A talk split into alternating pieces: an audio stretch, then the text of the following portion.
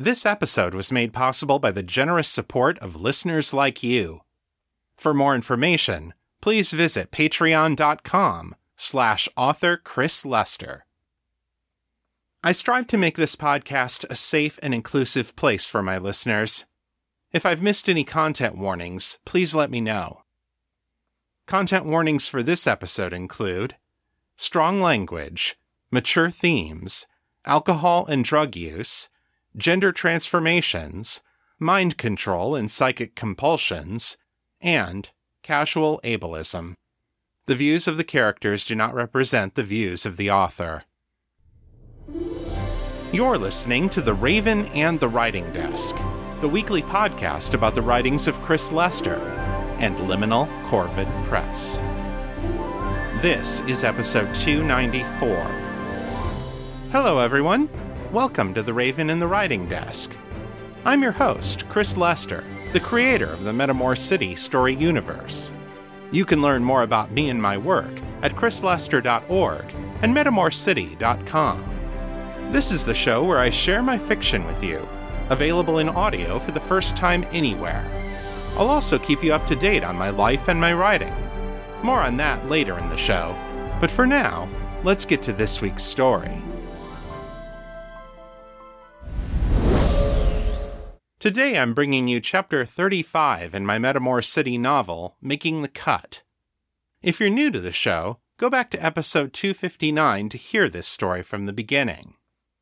I'm short on time this week, so no recap this time. Here's chapter 35.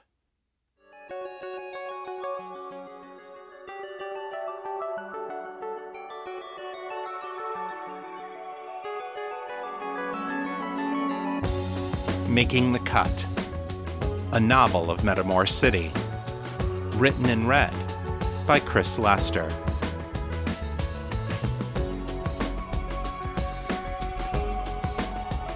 Chapter 35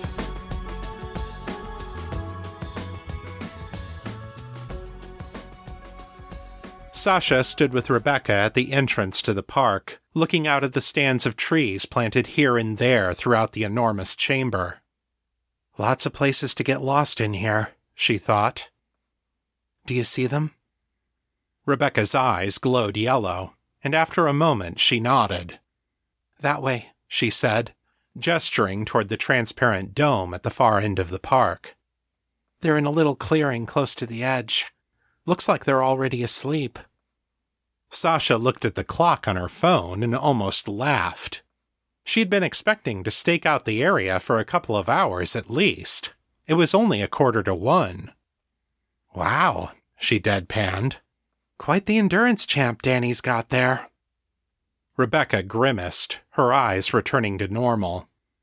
Well, there's a mostly empty bottle of wine next to him, and two empty wrappers for shimmer tabs. That would do it, Sasha admitted. Let's do this before they sleep it off, then. They made their way across the park toward Danny and Jared's hiding spot, Rebecca leading the way. When they got close, Becca gestured to the specific stand of trees, and Sasha went ahead without her.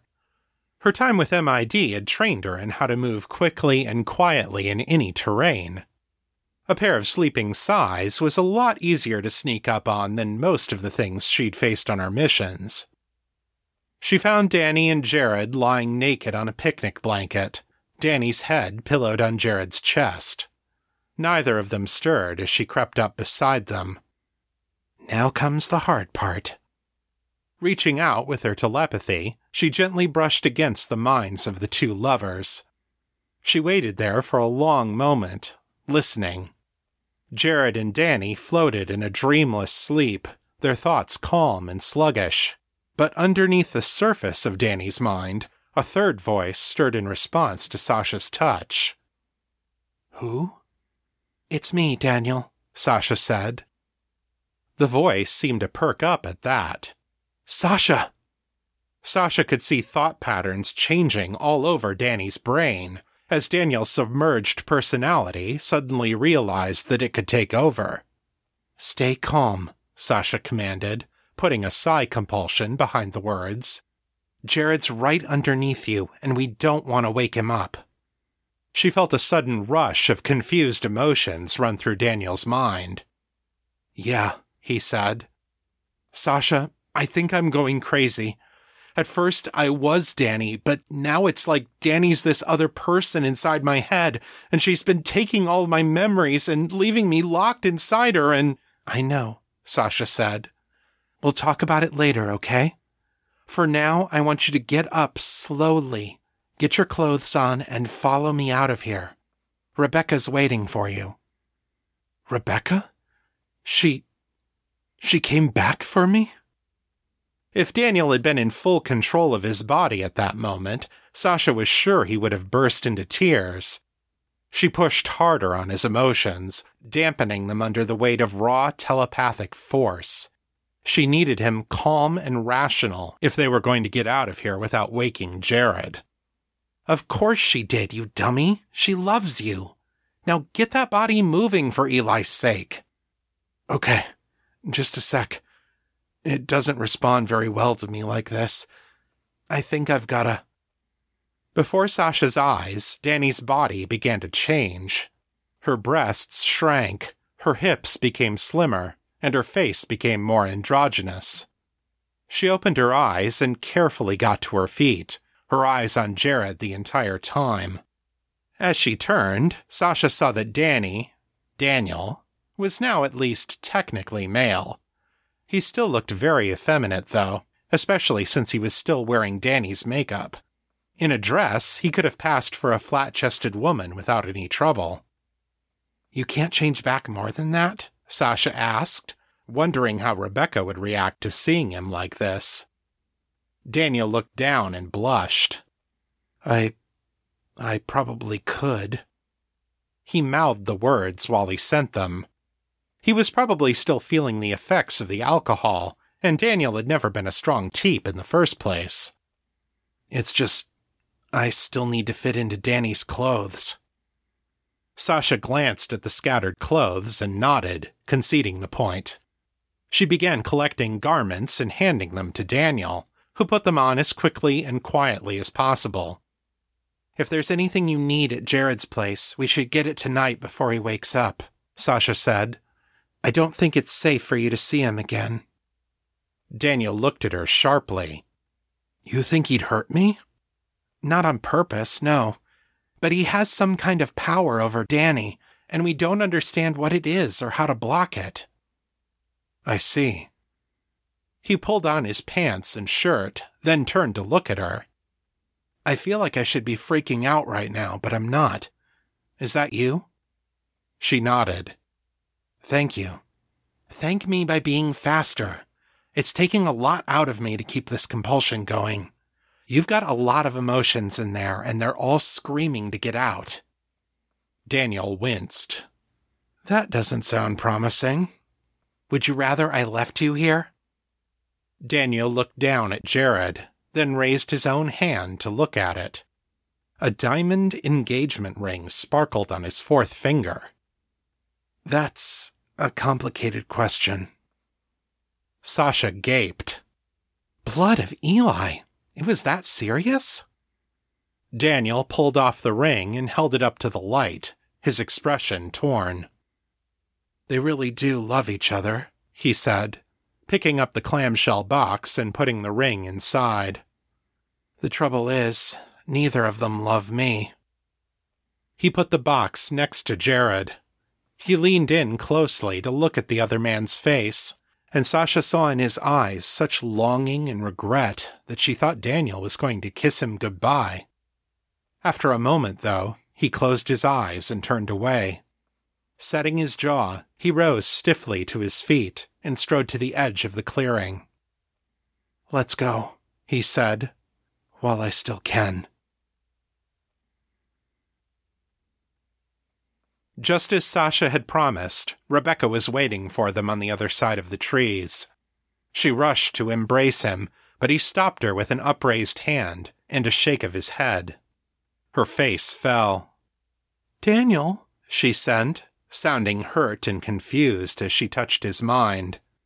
He gestured over his shoulder. Not here, he said, mouthing the words.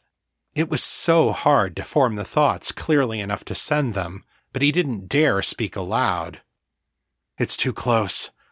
The things I'd need to tell you. Even Sasha won't be able to keep me steady. She bit her lip and nodded. She didn't like it, but she understood. She turned and fell into step beside him as they fled the park. They entered the express lift that would take them back down to the ground floor. Halfway down, a surge of sudden grief and fear rose up out of nowhere and wrapped its claws around Daniel's heart. He staggered and fell back against the wall of the lift, unable to speak, hardly even able to breathe. Daniel! Rebecca cried. Her terror surged through his mind, amplifying the crushing feeling in his chest. Damn it! Sasha hissed. She grabbed his head in her hands and shoved her thoughts inside him, pushing down on his emotions with renewed effort. Gradually, the pain faded, replaced by the dull numbness of Sasha's mind control. That ought to have made him even more terrified, given what he'd been through the last few weeks, but he actually felt relieved. He looked up at Sasha. Her eyes were bloodshot, and a trickle of red ran from her nose. She took slow, deep, steady breaths as she kept her eyes fixed on him. Sorry, she breathed, with the distracted air of someone performing ritual magic or handling high explosives. Lost my hold on it for a second there. Daniel took a deep breath, then took her hand in his own. Just hold me together long enough to get to the skimmer. Becca, I need you to take down directions to Jared's place. We already know how to get there, Rebecca said. She sounded like she was fighting back tears, too. Don't worry. I'll make sure we get all the stuff that's important to you. Daniel thought of the engagement ring and fought back the feelings of loss that tried to seep through Sasha's shield. Thanks, Bex. He turned back to Sasha. Later, before we leave the condo, I'm gonna need your help again. To. to write a letter. He swallowed back the lump in his throat. He deserves to know why. Can you do that for me? I'll try, Sasha whispered. He squeezed her hand and nodded. Thank you. The lift doors chimed and slid open, revealing the ground floor lobby. Daniel rose unsteadily to his feet and got out, clutching Sasha's hand on one side and Rebecca's on the other. The nightlife was still going strong in the Citadel's plazas. No one paid them any attention as they made their way back to the lift for the parking garage. Once they reached Sasha's skimmer, Rebecca opened the back door and got inside, gesturing for Daniel to follow. He did so, then looked back at Sasha. The whites of her eyes had turned completely red. All right, he said, as Rebecca wrapped her arms around him. You can let go now. She did so. Half a second later, his world collapsed. How's it look? Brian asked. At the other end of the phone line, Nathan snorted. Who knows? This is top of the line crypto, man. It could be weeks before we even have a rough idea of what you recovered. Actually making sense of it all could take months. Brian sighed. All right, pull in everybody you can get on the decrypt. I figure every code cracker in the hive is going to want a piece of this one. Wouldn't bet against you, Nate said. I'll see who I can dig up. The rest of the collective may want in on this too. Great. Send it to the Yamato Hive and let them start playing with it. Maybe by the time they call it a night, I'll have finally gotten some sleep. Aye, aye, Captain. See you when the world turns. Brian rang off and turned to Miriam, who sat on one of the living room chairs with her hands in her lap and her eyes closed. Any word from the hive? She turned her head and looked at him, her eyes slowly coming into focus. Yes, most of them are asleep, but those who have heard the news are greatly impressed. Even with the data still encrypted, the hard copies prove that the Syndicate is developing a nanotech weapon of some kind. Once we know its purpose and specifications, we should be able to counter it. Fiona leaned back against the kitchen counter and crossed her arms. What about the manufacturer? If they are crafting weapons to use against telepaths, then a reprisal would seem to be in order. Miriam sighed. I don't disagree, Fiona, but that isn't our fight. I will pass the word to the Kitchland hives and let them deal with the nanotech laboratory. They may find better ways of persuading the lab to break its ties to the syndicate. She smiled. For you, the battle is over. You've more than proven yourselves to the rest of the hive. It's time for your cell to get back to doing what it was made to do. Fiona looked away from both of them. Her hand rose unconsciously toward her birth control amulet, then stopped halfway and lowered again. Miriam rose to her feet. And now I think that I shall take my leave of you. I'm afraid this is well past my bedtime. Brian and Fiona bowed, and Miriam returned the gesture. Thank you for your help, Elder Bakhtavar, Brian said. It's good to know that there's at least one person in the hive's leadership who hasn't lost touch with her conscience. She gave him a rueful smile. I should hope there is more than one for all our sakes but I do thank you for the compliment. Good night to you both. After Miriam had left, Fiona went over to the couch and sat down. She perched on the front half of the cushion, her back stiff. She stared out the window at the lights of the city and said nothing. Brian turned on the phone again and called Sasha. We'll be home soon, she promised. We're at the condo getting Daniel's things or at least the important stuff. We're going to have to leave a lot behind. How's he doing? There was a long pause. He's a mess, love, she said, her voice full of pity. Sobbing, screaming, clutching Rebecca like the world's going to end if he lets go. He's apologizing a lot, mostly to her, I think, but to some other people too. It's hard to tell what he's saying a lot of the time. Brian frowned. You can't read his mind? To be honest, I've been doing my best to stay away from him, at least mentally. I'm going to need all my strength to help him write his goodbye letter. Brian winced. So what? You left them in the skimmer and you're loading the boxes by yourself? Pretty much. It's not that big a deal. We can't fit that much in the trunk anyway. Mostly it's just a matter of hunting for the things Rebecca tells me I'll want to keep. Well, don't stay there too long. I'd rather replace some of his clothes than risk you being there when Jared gets back. No kidding. I'll call you when we're ready to leave. See you soon, love. You too. Sasha paused. Is Fiona there? Brian looked up to see Fiona standing in front of him, hand outstretched. Just a second. He handed her the phone. Fiona raised the phone to her ear. Her eyes drifted to Brian, then to the hallway leading to the bedrooms, then back to Brian. At last she spoke, apparently deciding to stay where she was. Hello, love, she said softly. Brian was still close enough to hear Sasha's voice through the phone speaker. Hey, Fee. I, uh, I guess I don't have much to say that can't wait until later. After that mission, I just wanted to hear your voice. Fiona closed her eyes. And I yours. She paused, then opened her eyes, looking straight at Brian. I have a problem, Sasha. Normally, that was the sort of straight line that Sasha would have gleefully grabbed hold of, but she wasn't joking tonight. What is it, love?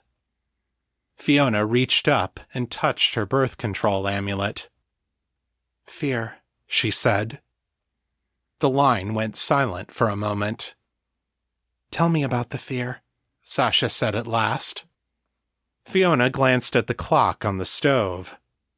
I will, but later. You need to finish your work there and come home.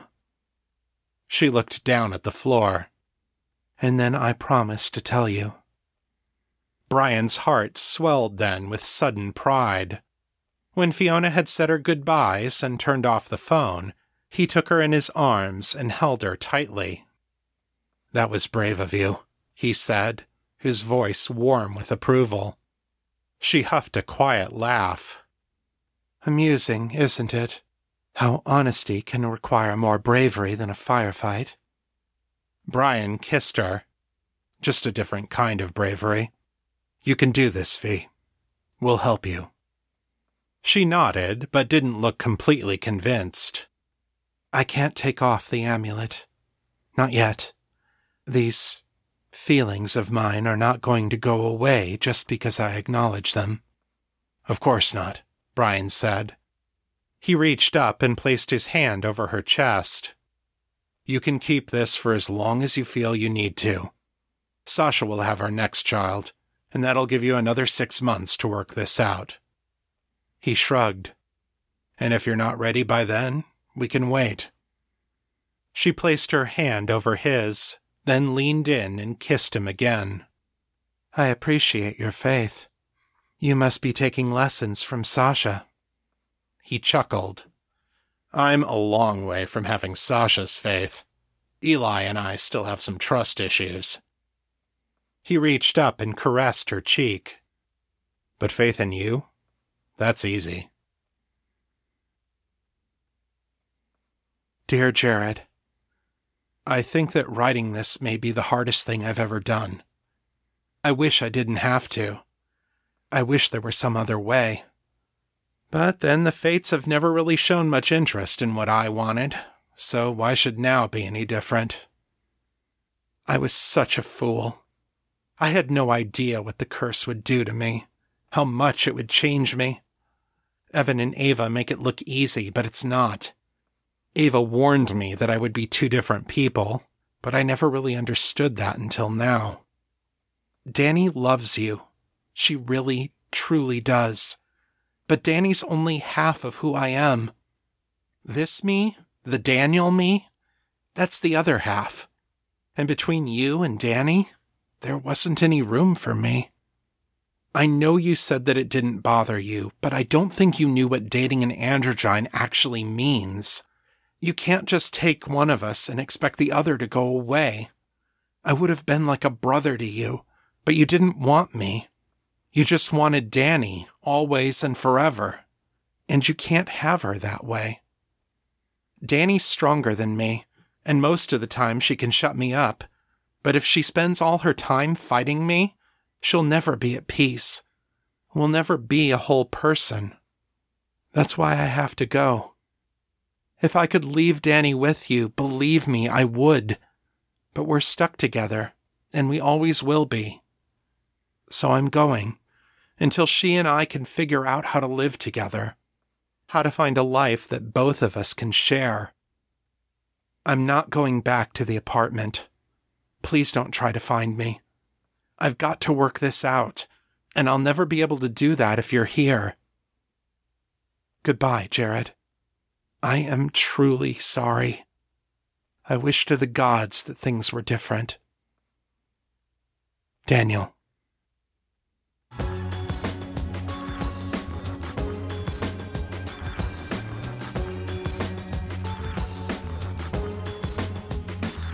And that's the end of chapter 35. Come back next time when the Summer Cell tries to decide what to do about Daniel and about Jared. Herman Wouk said, Remember the good hours when the words are flowing well, and never mind the bad hours. There is no life without them. So let's see how the words have been flowing this week. It's time for the weekly writing report.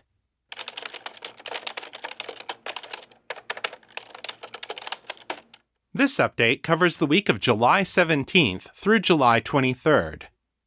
I wrote 3,656 words this week, over the course of 5.5 hours, for an average writing speed of 665 words per hour. As of Friday night, I have gone 36 days without breaking my chain. This week I continued working on my Alex story, Out of the Shadows. And while none of the days this week had word counts that were particularly high, I was able to move the story forward every time I sat down with it, This piece takes place nearly two months after the end of the Honor Bound trilogy, and it's been interesting to see how the relationship dynamics between our three characters have changed since House Bellevue left the capital. Metamor City is home to Alex in a way that it will never be for Honor and Natasha, and now Alex is stepping into their world. Alex is less confident here than in the trilogy, outside their comfort zone, and now that we're seeing things from their viewpoint for the first time, we're made aware of the fears and insecurities and old wounds that the charismatic androgyne does such a good job of hiding. It's going to be fun to see Alex learn and grow over the course of this story, just as Honor and Natasha did in the main books. The manuscript is now up to 3,400 words. If you'd like to share your thoughts about the show, Send your feedback in text or audio to metamorcityfeedback at gmail.com. To leave a voicemail, dial area code 641 715 3900. Then enter extension 255 082, followed by the pound sign. My Facebook is facebook.com slash author Chris Lester. The fan group is Fans of Metamor City on Facebook, and our Discord server is Metamor City. I'm there pretty often, so come say hi. If you like this show, please consider leaving a review at Apple Podcasts, Stitcher, or Podchaser.com. It really helps people find the show. That's all for this week. I'll be back next time with more fresh new fiction. Until then, keep it on the bright side. This is Chris Lester, signing out.